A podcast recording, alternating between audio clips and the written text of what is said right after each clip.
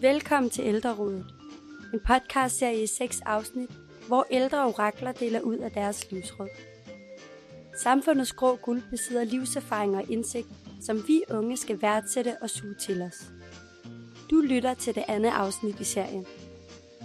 I dette afsnit deler ældre ud af historier og gode råd om forelskelse, Tinder og sex. Mit navn er Frida Kruse Lind, og jeg er din vært i dag.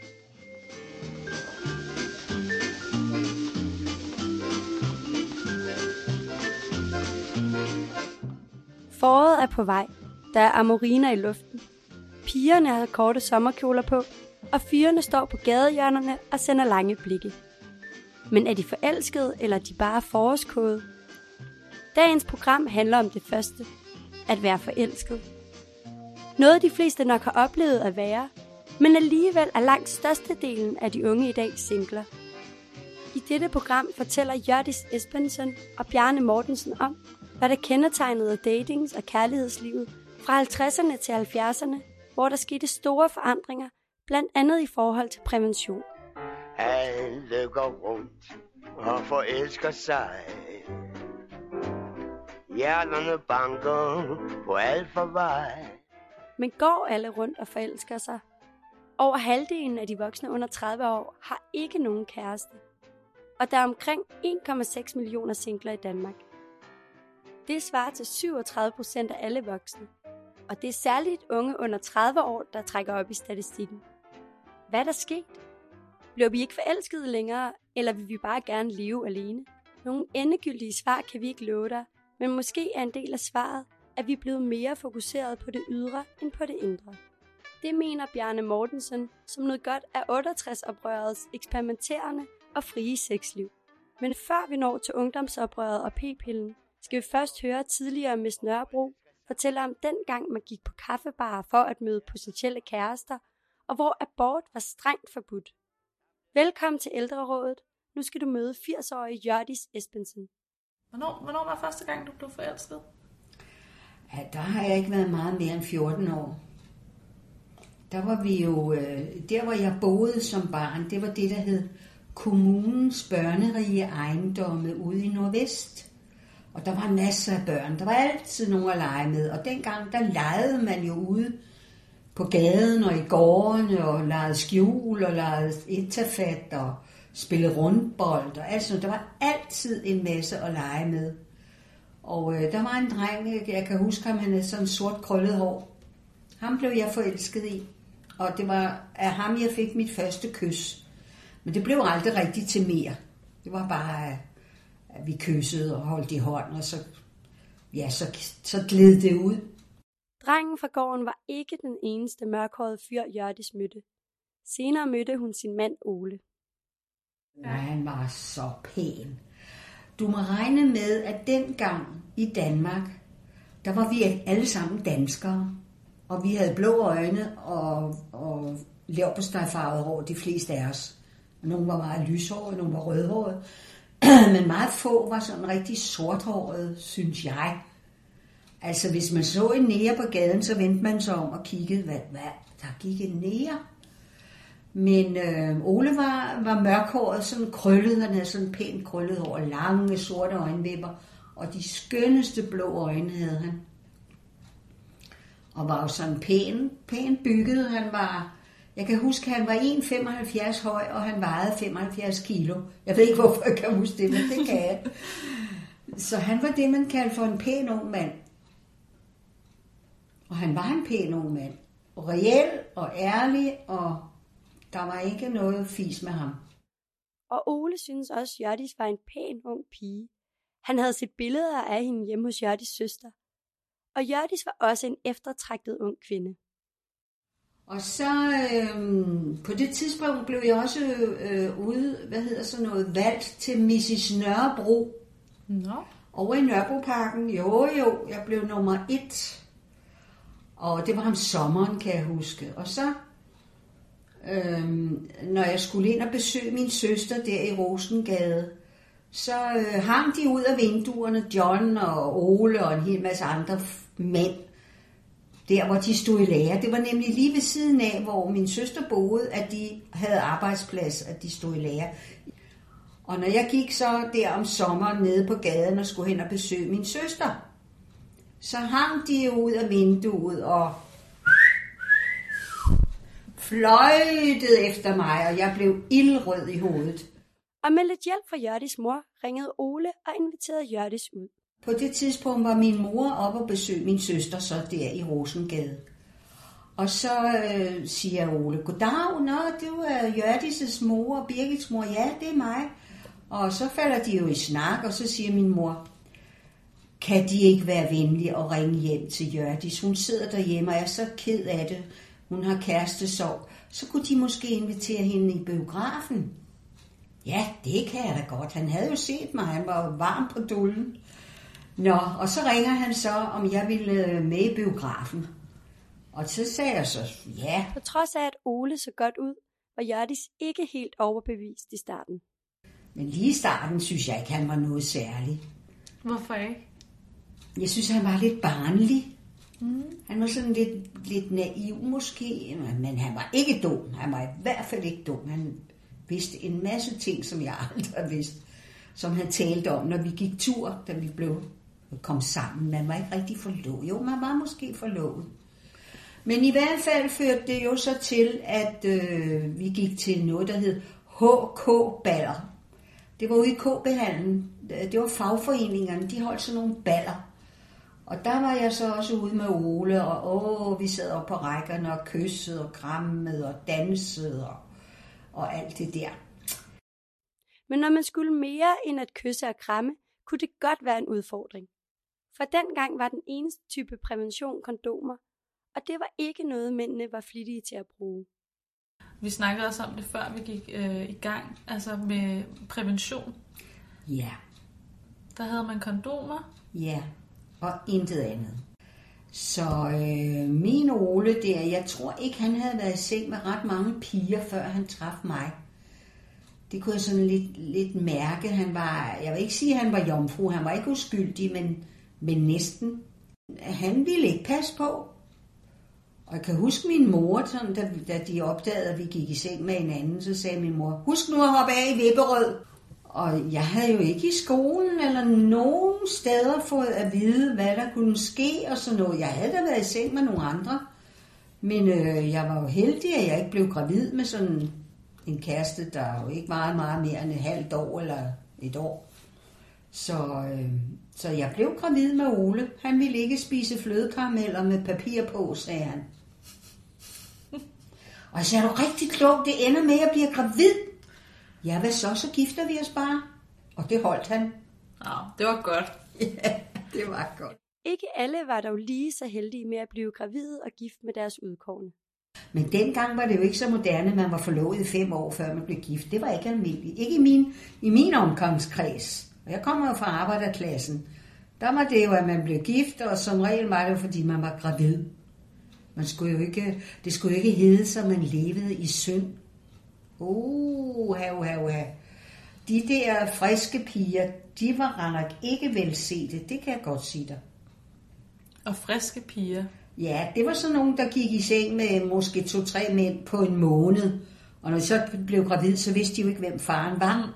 Og dengang var det meget svært sådan at finde ud af, hvem er nu faren. Det kom an på en blodprøve. Mm. Og så kunne de jo blive kaldt i retten, hvis de alle tre sagde, det er ikke mig, og det er ikke mig, og det er ikke mig. Jørdis vidste til gengæld godt, hvem der var far til hendes barn. Det var Ole, som Jørdis mor jo sørgede for invitere hende ud. Men ellers mødte man det modsatte køn på eksempelvis kaffebar eller på gaden.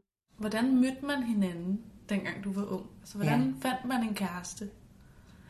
Eller en at blive forelsket i? Ja, der fandtes jo hverken mobiltelefoner eller andre telefoner. Der var jo telefon hjemme i hjemmet.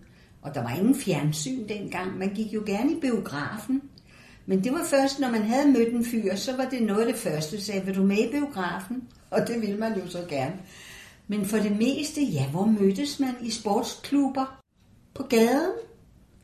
Dengang fløjtede drengene jo efter pigerne, og hvis pigerne vendte sig om, så var det ligesom, så var man lidt interesseret, ikke? Hvis man bare gik videre, så gik fyren jo også videre. Men øh, jeg traf ham, jeg var ringforlovet med i kort tid, Henning. Ham traf jeg på en, en kaffebar. Det var en af mine veninder, der sagde, du, der ligger en kaffebar dernede ved remisen. Skal vi ikke prøve at gå derned? Jo, jo, så gik vi derned. Og så bestilte man en sodavand og sad og drak, og så, så kom fyrene jo hen og sagde, Nå, hvad så? Og hun, hvad bliver det til? Var det meget øh, mændene, der sådan gjorde Ja. kur? Ja, det var det. Ja. Det lå helt fast. En pige tog ikke kontakt, Mm-mm. hvis hun var en ordentlig pige. Det, der hed en pæn pige. Nej, nej, man holdt sig sådan lidt, man var jo sådan lidt generet, og, og man spillede kostbar. Hvad gjorde man så som pige, hvis nu man virkelig godt kunne lide en eller anden, og han altså bare ikke gjorde noget? Hvad gjorde man så? Gjorde man så ikke noget? Nej, Så det det, tror jeg ikke, man gjorde. Men som pige og som kvinde, eller piger dengang, man, har, man var meget tilbageholdende, synes jeg. Helt anderledes synes Hjørdis det er i dag. Kvindekampen, som Hjørdis selv tog del i, har ifølge hende ændret rollefordelingen mellem mænd og kvinder. Det er måske et øh, lidt svært spørgsmål, men sådan, når du Ja. sådan går og observerer i dag, og når du hører sådan noget, sådan, hvorfor tror du, at, øh, at der er så mange, der er alene? Det kan jeg godt fortælle dig. Det er den kamp, jeg selv var med til at kæmpe. Kvindernes frigørelse, kvindernes og p-pillen. Det var det, der skete i de år. Jeg gik på seminaret i, i 76. I de år, der skete jo netop alt det med kvindernes frigørelse. Og jeg må sige med skam, at det har virkelig gået den forkerte vej lige siden. Altså, da jeg var ung, der var en mand en mand. Han var sgu en mand, og han kunne slå i bordet og sige, så stopper vi. Eller, jeg tænker slet ikke på vold, og, og man skal slå hinanden eller noget. Men dengang, der havde mænd, der var mænd, de var mænd. I dag er det jo, ja, jeg må sige det med skam, det er vatpikke hele banden. Om alle nutidens mænd er vatpikke, vil vi ikke gå nærmere ind i. Men et lille råd om, hvordan du kan møde din udkårne, får du lige med på vejen. Ja, du kunne jo kigge dig omkring på, på universitetet og se, er der en fyr af ham der? Ja, han har lige det der, jeg godt kan lide. Han har krøllet hår, og han er pæn og vel. Ja, så gå hen og siger hej. Hej med dig. Og så prøv sådan at føle sig lidt frem. Er han forlovet, eller er han gift, eller hvad er han? Nå, okay, jamen, det var hyggeligt at snakke med dig. Hej. Og så i bussen, kig på en fyr, du tænker, ej, han er lækker, ham der. Og så måske smile lidt til ham, og ja, så kunne det jo være, at han var interesseret, blev interesseret. Altså, det, jeg ved godt, det er nok, nok meget gammeldags, så det, men altså, hvor mennesker er der og mødes, der, der er det jo, man sådan minkler, man øh, snakker sammen, og men jeg, kan, jeg ved godt, at hele samfundet er ikke sådan. Og det er det, der er så forkert, synes jeg. Det er så sørgeligt.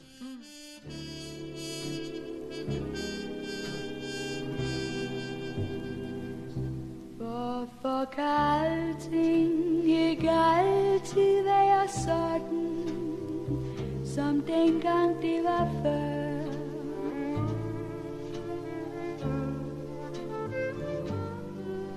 Hvorfor forandrer byen sig også? Nu skal vi tilbage i tiden igen. Denne gang til slutningen af 60'erne, hvor Bjarne Mortensen var ung og udforskende. Altså, du skal tænke på, jeg er jo fra en generation, hvor, hvor øh, øh, altså, jeg er fra, jeg er fra 51, og det vil sige, jeg var 16 år i 67, øh, 17 år i 68, og hele den der revolution, der kom der, øh, og hele opgøret med, med hvad skal man sige, øh, det, altså de faste samfundsstrukturer, den har jeg jo oplevet som ung. Mm. Og vi havde en lidt anden, det er rigtigt, at da vi var børn, der, var vi, der legede vi nede i gaden og ind i gårdene. Øhm, og når vi blev lidt ældre, sådan teenager op imod teenagealderen, så begyndte vi at lege skjul, så de store, vi gik ned i kælderne med pigerne, øh, og, og så fik de små lov til at lede efter os igennem længere tid. Og skønt Bjarne ikke tog aktiv del i det intellektuelle studenteroprør i 68, nåede han godt af datidens frie syn på sex. Nu ved jeg ikke, nu sagde du også med, at man fandt ud af, at der var det modsatte køn. Mm. Øh, jeg talte med Jørdes om også, at der er altså, mangel på øh, for eksempel altså, seksuel undervisning. Mm. At sådan, det, det var ikke rigtig noget, man sådan talte om. Det var lidt noget, man gjorde i det skjulte. Mm. Øh, nu siger du også med 67, 68. Ja. Altså jeg tænker, der må være sket en forandring der, eller... Fuldstændig vanvittigt.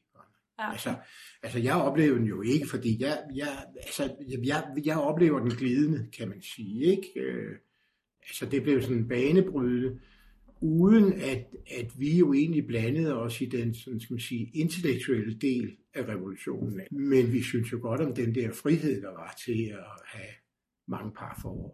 Altså være. Og Bjarnes ungdoms frie syn på sex betyder, at han i dag giver sine børnebørn et helt konkret og håndfast råd. Der er at sige til mine børnebørn, at, øh, at øh, fra de er 14 til de er 20, der skal de skifte ud hver 14. dag. Og så kigger de bare på mig og ryster på hovedet. De har aldrig gjort det. Altså, det For da Bjarne var ung, var faste parforhold og forelskelse noget, man først praktiserede, når man kom op i 20'erne. Indtil da galt det om at leve livet. vi er jo vokset op med frikærlighed, pornografi, mm. og altså sex var bare noget, øh, man foretog sig.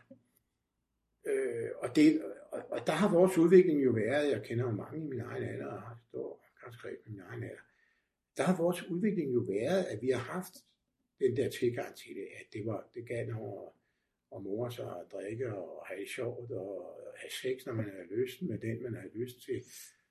Øhm, og, det, og det er sådan, da man så når den der 19 års alder, så, så er det ligesom om, så har man rasset ud. Det er måske det, jeg mest har synes, at mine børnebørn også skulle. De skulle have det ud af kroppen. Ikke? Øh, altså, de skulle øh, lade være med at tro, at græsset på den anden side, det er grønnere. Altså, de skulle prøve. Altså, for min skyld måtte de gerne have rigtig mange forskellige partnere, indtil de fandt ud af, hvor, hvor de var henne. Ikke? Måske har nutidens ungdom dog ikke lige så mange sexpartnere, som dengang Bjarne Mortensen var ung. En undersøgelse af unge sexvaner fra 2016 viste, at nutidens generationer har langt mindre sex i dag end ungdomsgenerationen for 30 år siden. Et udtryk for nutidens præstationskultur, tror Bjarne Mortensen. Jeg synes, det er synd, hvis det er sådan. Øh, øh, men jeg tror måske også, at, at, at din generation og, og min, min børnebørns generation, de er så også vokset op i et samfund, der er fyldt med, med sex, og fyldt med, hvad man skulle kunne, når man har sex, og, og fyldt med, øh, altså hvordan man skal se ud, og hvad man skal gøre, og hvad man skal lægge krop til, og sådan noget, i stedet for, at det er dem selv, der undersøger, hvad de har lyst til. Mm. Altså, og så skal man leve op til nogle normer. Der tror jeg, måske at unge kvinder øh, har svære ved, hvad skal man sige, at identificere sig med de der normer, der er, en drengene har. Ja. Altså, drenge har sådan et, en, det ikke, altså hvis du bare kan komme til, og hvis du bare kan få dem drevet ud, hvor, hvor du gerne vil have dem. For jeg tror, unge kvinder måske har mere, altså er mere tilbageholdende. Frygtsomme måske.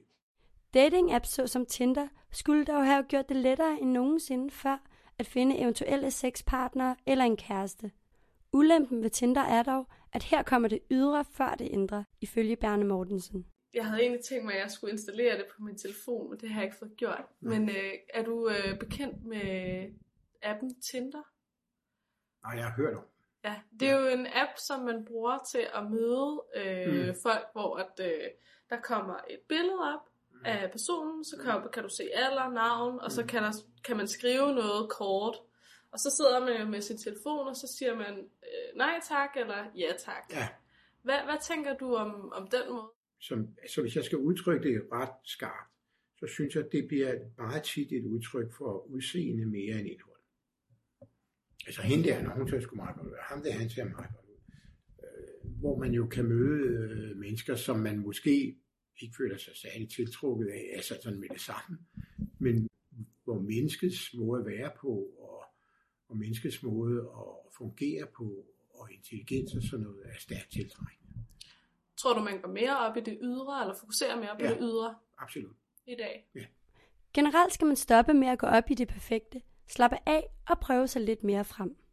Så hvis man skal give et råd til de unge mennesker i dag, det er at være lidt mere afslappet og, og lade være med at forestille sig, fordi de møder en, en, en, en, en partner, så er det nu den perfekte partner. Øh, og, og sådan her ser vi hjem ud, og sådan ser vores børn ud, og det er der, vi rejser, og, og der ligger båden nede i. Altså, de der tanker, dem skal de være lidt mere frie for. Det kommer. Altså, altså når du bliver forelsket i en person, øh, så skal du dyrke sex med dem. Og når du så kan holde ud at dyrke sex med dem, og, og den der forelskelse går over i kærlighed, så ved du det godt. Mm. Så kan du begynde at udvikle de der tanker. Så ja, man skal slappe mere af, tror jeg. Man skal lade være med at have det der perfekte billede i hovedet hele tiden, fordi så kan man ikke, man kan ikke være i nuet. Det var alt for ældrerådet i dag. Dagens podcast var produceret af Ida Sofie Jensen, der har talt med Jørdis Espensen og Bjarne Mortensen. Podcasten er produceret af Roskilde Universitetsradio. I redaktionen sad også Andrea Dragsdal. Mit navn er Frida Kruse Lind. Tak fordi du lyttede med. Den ved nøjagtigt hvad Den vil få at se Og hvad der vil ske Alle går rundt og forelsker sig